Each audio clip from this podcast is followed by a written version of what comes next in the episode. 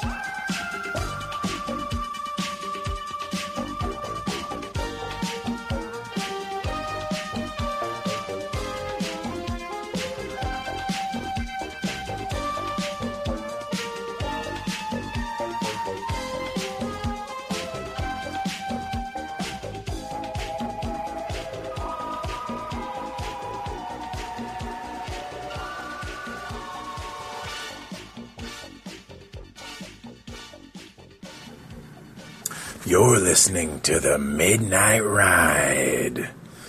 Hey, gang, what's up? It is William. I'm back with another uh, episode here where we're going to be talking about two films. First of which is 1984's The Company of Wolves. The Wolfies. Uh, Little Wolfie. This film uh, is pro- actually the only film I've ever seen prior to covering it on the show. I, I have a rule. For those that don't know, this um, uh, series I do at Halloween, partially inspired by Show and, and friends that do sort of Halloween festivities, and also uh, just the need to get more horror films in my life. Uh, I love horror, but I seem to have gotten away from it a little bit as I get older. Um, not that I feel I've grown out of it, but I just feel the genre is a bit stale. So with a lot of um, a lot of similar eyes on the genre. It allows me a chance to see a lot of films I, I didn't catch or wouldn't have caught otherwise.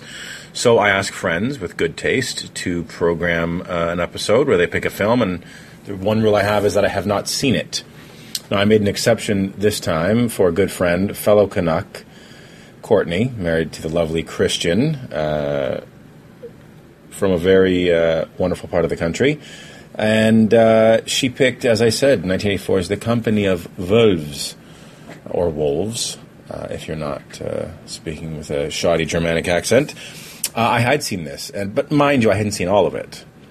Um, the last time I had seen this, my five-year-old self walked into the room during an early transformor, transfer, yeah, transformation, a transmorpher, um, do an early transformation scene where someone uh, is turned into a were- turning into a werewolf, and they're very melty, and they pull off their face, and for years, so for the better part of thirty years, this film scarred me as the most horrifying transformation and the most horrifying thing I'd seen in a horror film.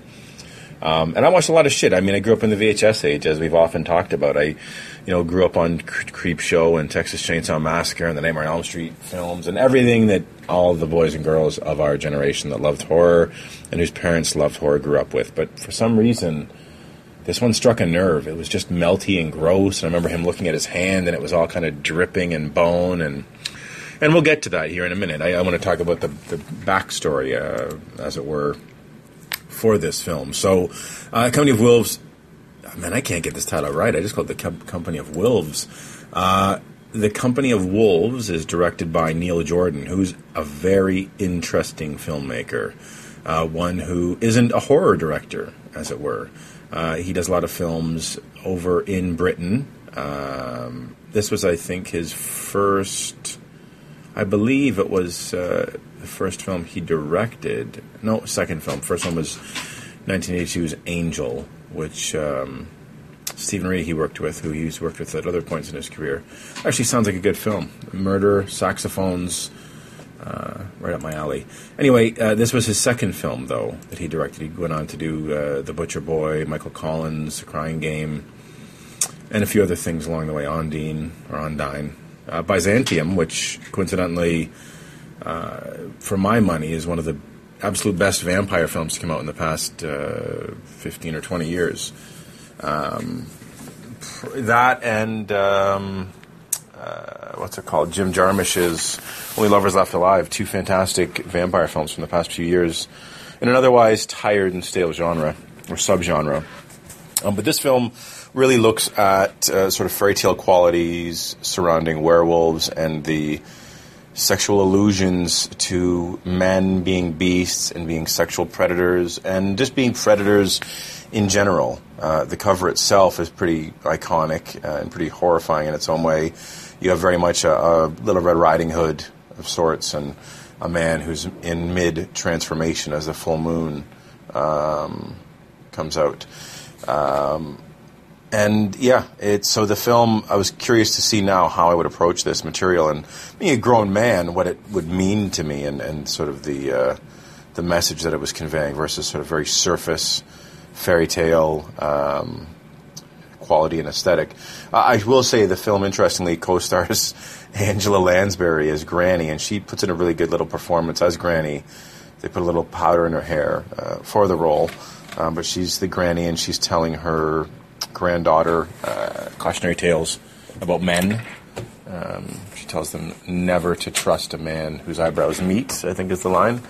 Uh, it also stars David Warner, very very serviceable character actor who did a lot of films in Britain, but also, of course, uh, in America as well. He worked, and he was he's always a, a very competent um, actor. My favorite turn from him was probably is the intrepid journalist in The Omen.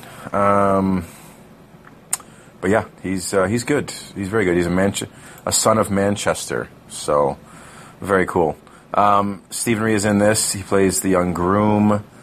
Uh, some other actors and actresses I'm not overly familiar with. Um, Georgia Slowe plays the uh, one of the leads in the film, Alice which is you know a bit of a nod, of course, to Alice in Wonderland, this fairy tale world, and and what have you. Um, but yeah, the film really uh, visually does evoke a very dreamlike, fairy tale like feel, and one of the things that impresses me, as I always, whenever I see in a film, is when you see things done practically. Um, when I watch Alien, when I rewatch Alien, I'm always in awe of the production design and the work that Giger put into it and that everyone put into that film and you know the big MGM musicals of the 50s and how beautiful and colorful they are and the costumes that had to be made and the uh, sets that had to be painted and constructed and with this film we get a fully realized uh, little village that is uh, aesthetically it's turned up a little bit. It's heightened to feel fairy tale.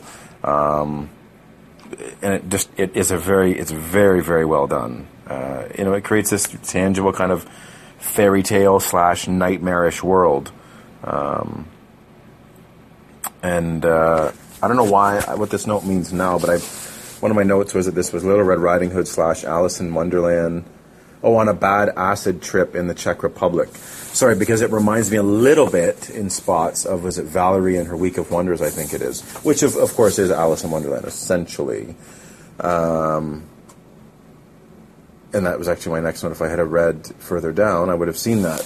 Now, one of the things I find interesting about the film is um, the wolves we see sort of stalking and hunting at different points in the film. You know, we're led to believe that you know different directors have and writers have different interpretations of what a final transformation of a human to a werewolf is. Some keep it more upright, like I think they do in Howling. Some have them on all fours. Um, you know, some have kind of a bit of both. So, but this, it'll, it shows us the wolves as wolves. Um, that there's a full transformation from man to wolf, not sort of a wolf man. Uh, and it's funny because the wolves in this, I wonder if Jordan had seen Marketa Lazarova, because the wolves in this, with their eyes glowing and the way, there's some really, really fantastic shots of them running around and hunting and running through the woods and jumping over logs and all sorts of stuff. It really was reminiscent of the uh, the blackened wolves we see in Marketa Lazarova. So, uh, which is another reason I kind of felt like maybe Jordan's a fan of the Czech New Wave because between Valerie and um, uh, actually Marketa's probably maybe or is either film Czech or am I being am I being an idiot right now? I want to say they're both well they're both Eastern Bloc. Um, So I'm going to take a look and see as we uh, as we t- okay. So I'm one for one. Marketa Lazarova is Czech, and Valerie and her Week of Wonders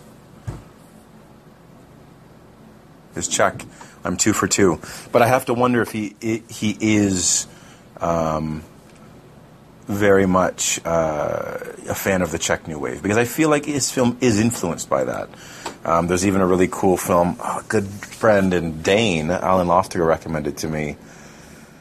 The title escapes me right now, but I, I, like the, the, the, subtext we get in the fairy tales and, and the way a lot of things are told through kind of camp t- campfires and um, there, there's a lot of subtext in a lot of the films um, because of the age that they came out in, and you know, subversive certainly.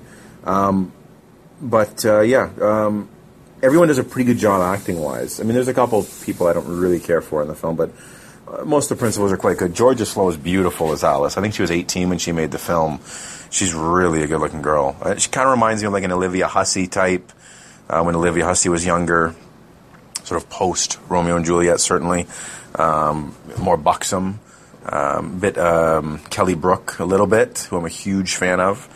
Um, but uh, yeah, um, we see early on death and trauma with children in films, and this is something we rarely see in films nowadays. And I think um, when you look at um,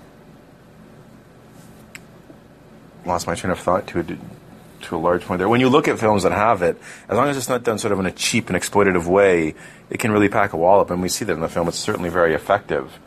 Um, yeah, and then really the film does look a lot at uh, you know the budding sexuality, um,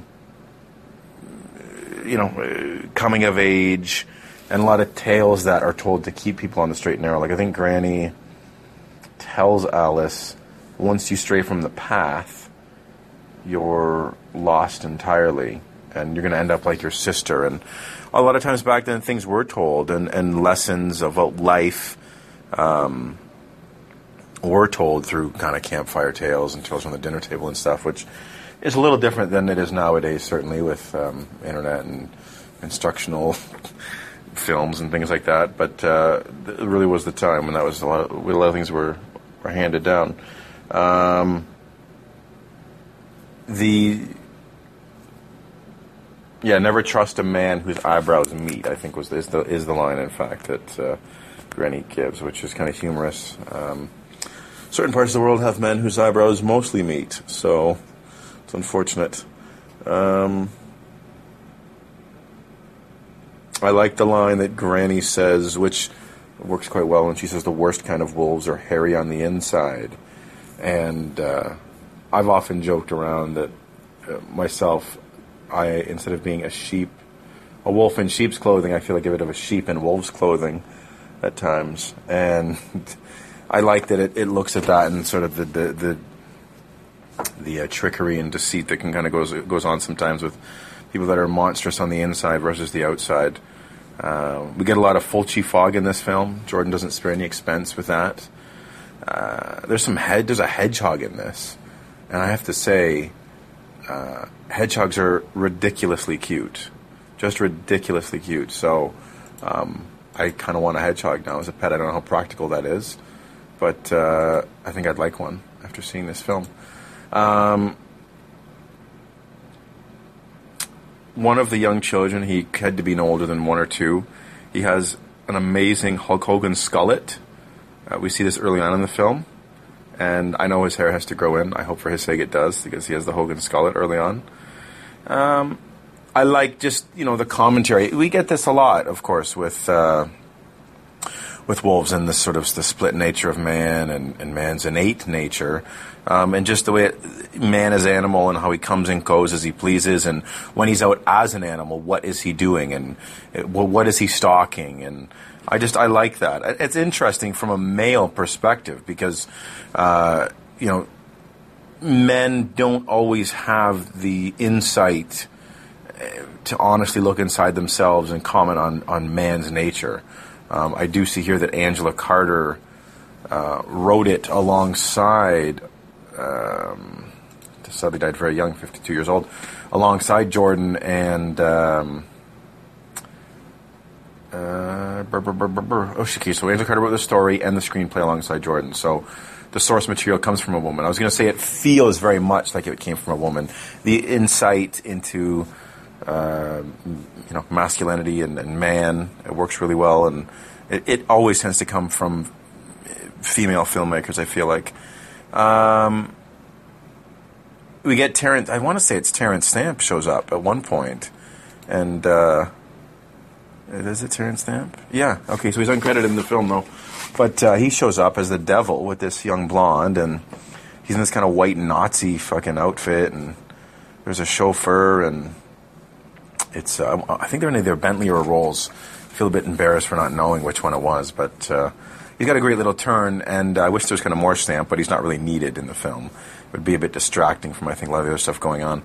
Um, there's a guy in this. He's courting Alice, and he's just a really obnoxious little troll. He's missing his front tooth, and uh, man, he bothered me. Shane Johnstone, I think, is his name, and he is just awful. And he's got the worst hat in the history of cinema. It's just terrible, terrible. Um, there's I'm looking at I have a note here about eggs and eggs symbolizing fertility and flowers blooming. We get th- we get sort of stuff focusing on this, and I think it's sort of the very awareness of, of the fertility of, of the woman, and as you become a woman and, and you know from transitioning from a, a, girl, the realization of fertility and and so forth. So I, I, like all that. Now the film does meander a little bit for me. Um, towards probably about the halfway point until the back end. It, it's it's fine. I mean, it looks fantastic, but for me, someone I don't like period stuff, um, sort of British period stuff. It just it's dry as plain Melba toast for me. Um, so that might have been why I might have felt it more acutely than someone who has no problem with that. But there's a kind of a really good scene, a dinner transformation scene, where we get a bunch of dogs in wigs, which works quite well, and um, I gotta say, Alice looks fantastic in the red cloak, sort of the Little Red Riding Hood. Um, visually, again, strong film. There's there's blood on the snow at one point, and some great shot of shots of the wolves at night at the back end. And I don't know why I have this, but uh, apparently there's a werewolf in this who looks like Ronnie James Dio. That's great. Um, yeah, and I think you know what I don't have really a whole lot of more notes. Kind of getting into repeating myself here, but um, the film's definitely a treat. I think the way it looks at the material, uh, the way it crafts a fairy tale aesthetic, a beautifully realized world, much like you know watching Neverending Story a few weeks ago. Just trees, everything's lovingly rendered. You get great performances across the board. It is a bit passive in its pace, though, which may not work for some, but I think there's enough going on in terms of subtext and aesthetics to keep you engaged regardless, though. And a, different vamp, uh, werewolf film than we're used to seeing. So it's definitely a treat, as it were. And uh, good recommend uh, and good on you, Courtney, for that one. We're going to take a break, and I'm going to come back, and we're going to jump over to this side of the pond, but we're going to go south of the border to Mexico for Don't Panic.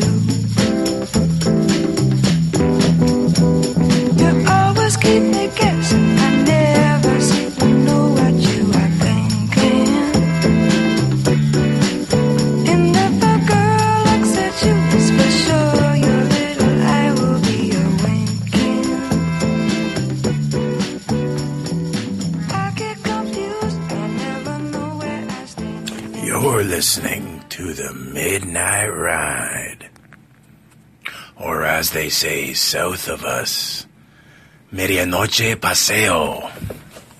Hey everyone, what's up? That was terrible and a little bit embarrassing, but I'm back and uh, we're going to be talking about 1988's Ruben Galindo Jr. film Don't Panic, um, which uh, oddly, if you look at it on, on IMDb, you have to really dig deep to find it. You're better served to Google "Don't Panic" 1988 and then uh, look it up that way. Uh, this is also known as Dimensiones Ocultas, El Secreto de la Ouija. Uh, in France, it's known as Virgil la Malédiction.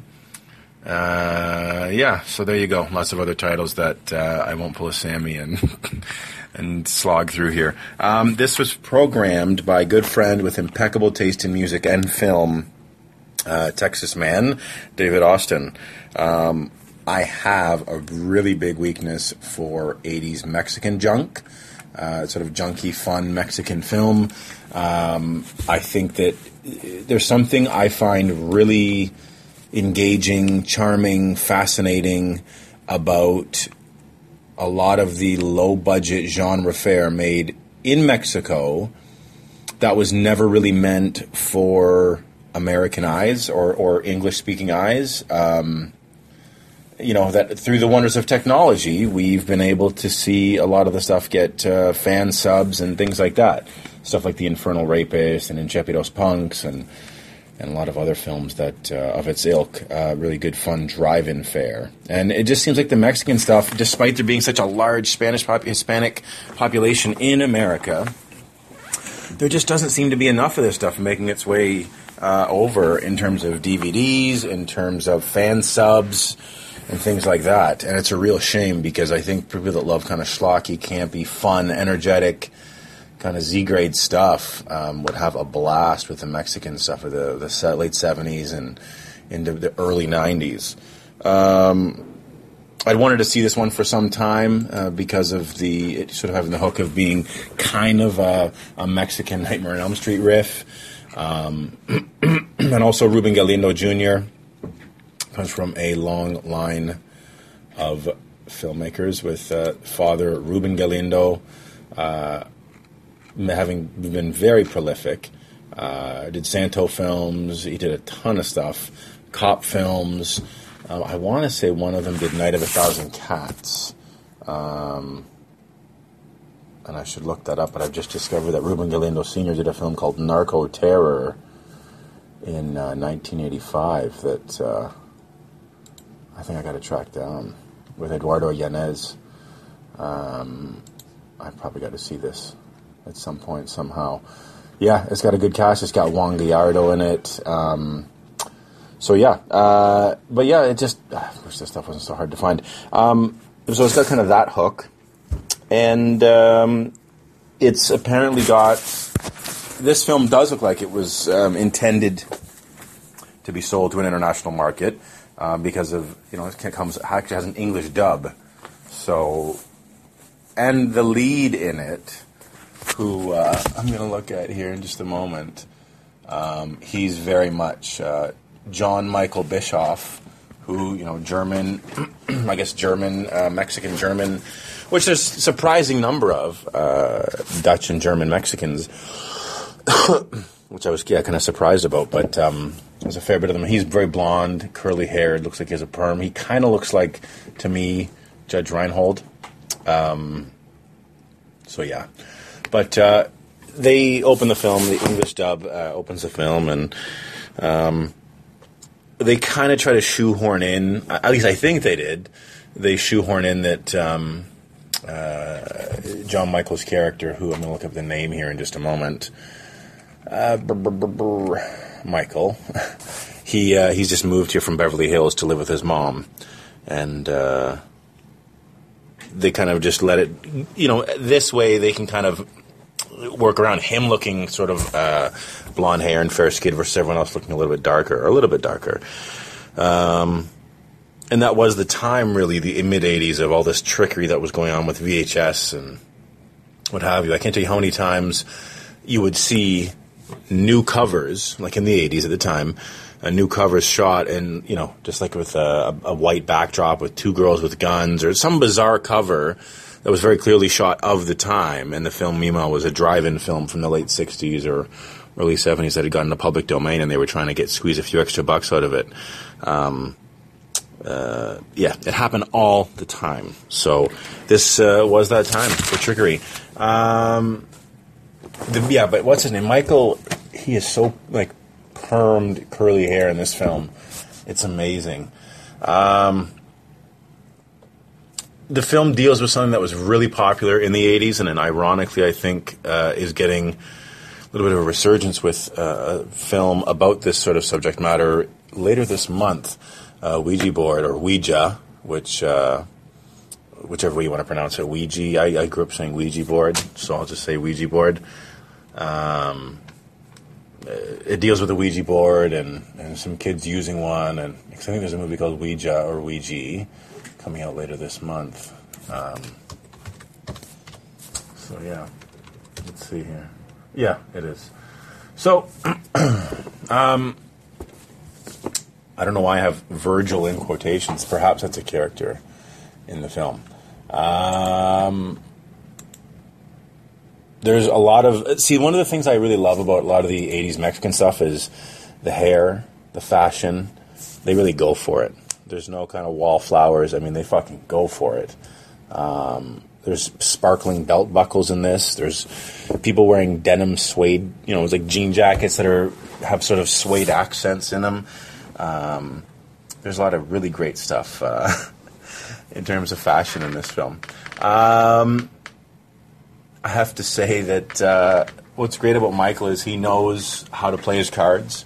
He's trying to sneak into, I think it's his private school, if I remember correctly. It's been a, a few weeks now since I've seen it.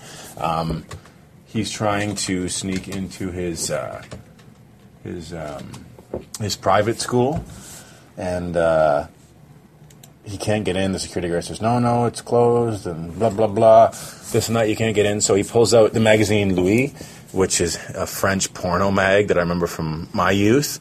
Um, and he gives it to the security guard to squeeze in the front gates. So knows how to play his cards, pulling out the Lui magazine. Um, lots of hot licks, and that's always appreciated. Now, Michael has some friends who are up to no good, which I'll talk about as, as we go on here, but I've never seen teenagers with shoulders as hairy as some of his friends. It's, uh, it's pretty impressive, uh, indeed. Um, there's a really great recurring thing here with uh, a true love and a magic rose and I don't want to give too much of it away, but it's one of those things you see that it's just so bonkers and it's so ridiculous. You kind of have to see it to believe it. Um, another thing you really have to see to believe is, and anyone who's seen this film, I guarantee you, this is one of the first things they mention is Michael spends most of the film. See, it, it does this thing of trying to throw you off as far as. Um, is he dreaming? Is he awake? Is he really doing this? Is he not? Is he going crazy? Is he not? And a lot of times he gets into bed and he's got these amazing dinosaur pajamas. And he's like a grown man. Like he's even if he's late teens, he's still like fully grown. And the pajamas he has on with I think it's got like a a bront if I'm like a brontosaurus and something or it's, it's got a couple dinosaurs on it. These pajamas are designed for like a six year old, like a four year old and uh, he wears them through most of the film. Like it's just it's so baffling, but it's one of those things that I love seeing in films. I love seeing little accents and, and quirks like that. Um, he witnesses a kill and he makes the worst. I have to take a shit face in the history of cinema. It's just it's exceptional.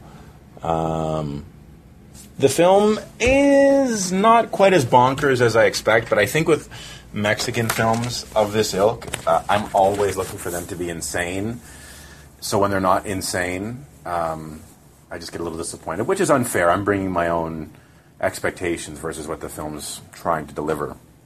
Um, but there are some good kills in the film. Um, a girl gets unicorned, which is pretty wild. You can figure that one out for yourself. Um,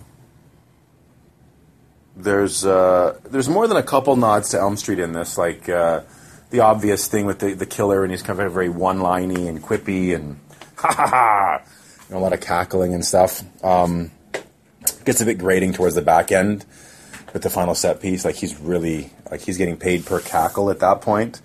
Um, but there's a moment when uh, Michael's in school and something happens. It's very much like the scene in Nightmare on Elm Street one with um,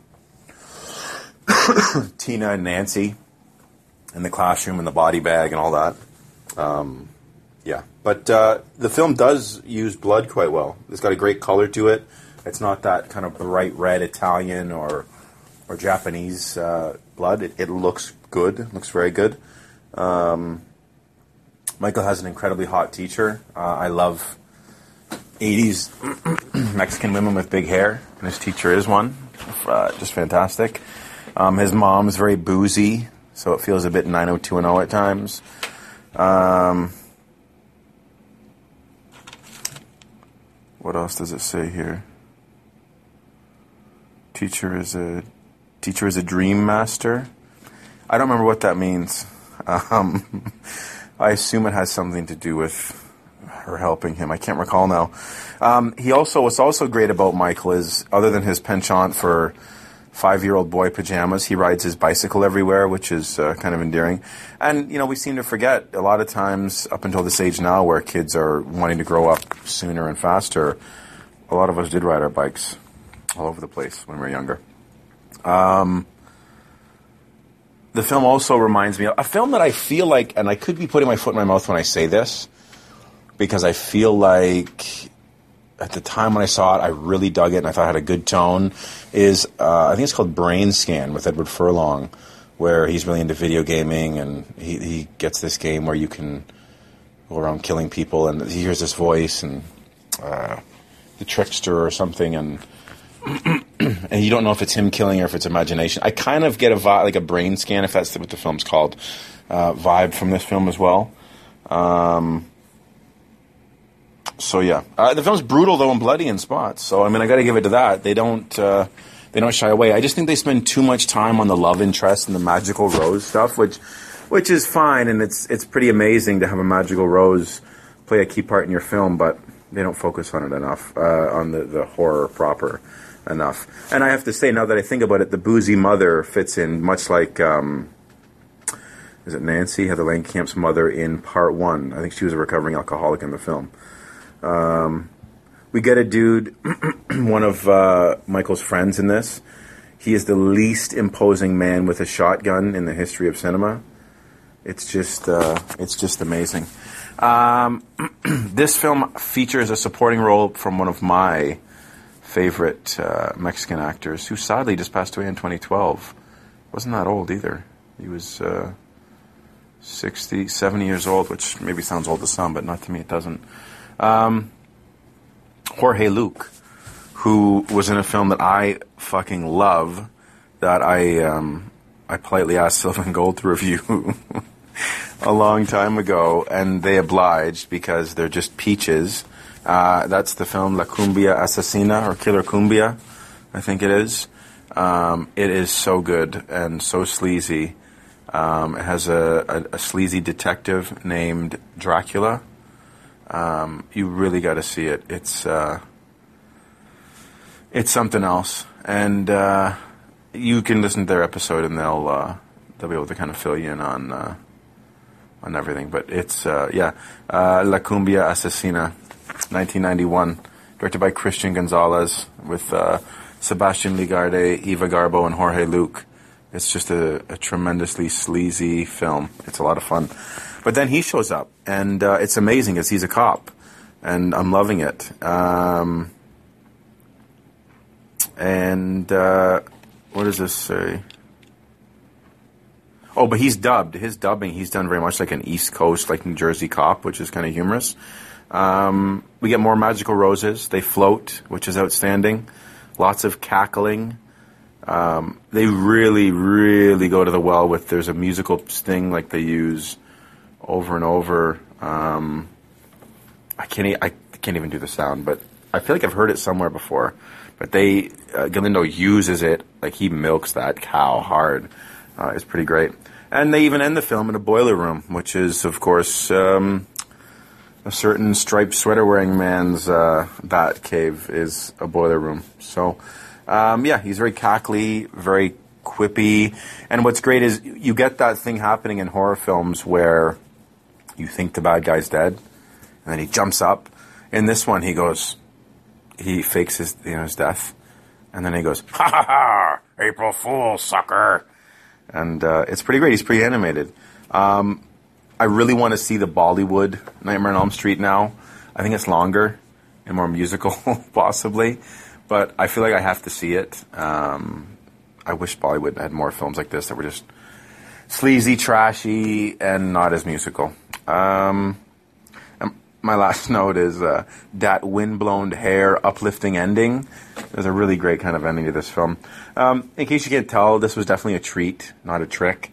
Um, I enjoyed it quite a bit. It wasn't quite as bonkers as I, I would have hoped, but maybe I'm contradicting myself because when you get floating roses and these fucking dinosaur pajamas and um, you know, there's a lot of stuff going on. It's a fun little film. If you like junky, fun Mexican cinema, I think this will certainly be in your wheelhouse. Um, so that's it for this episode. Uh, next time I'm going to come back with uh, a hat trick uh, in Canadian parlance with uh, The Innocents, Blood on Satan's Claw, and Night Train to Terror. One of these things is not like the other. So that's it, guys. Adios. All right, all right. You've been listening to the Midnite Ride with Large William, baby. Stay tuned for another episode where we bring the pumpkin to the pumpkins and the hangman's rope to the city folk. How? Mr. Hyde. Jekyll, en lui un Monsieur Hyde qui était son mauvais génie. Mr. Hyde ne disait rien, mais en secret n'en pensait pas moins. Je vous dis que je ne suis pas le Docteur Jekyll. Que mon nom est Hyde, Mr. Hyde. Docteur Jekyll n'a eu dans sa vie que des petites garces qui se foutaient de lui. Mr. Hyde, dans son cœur,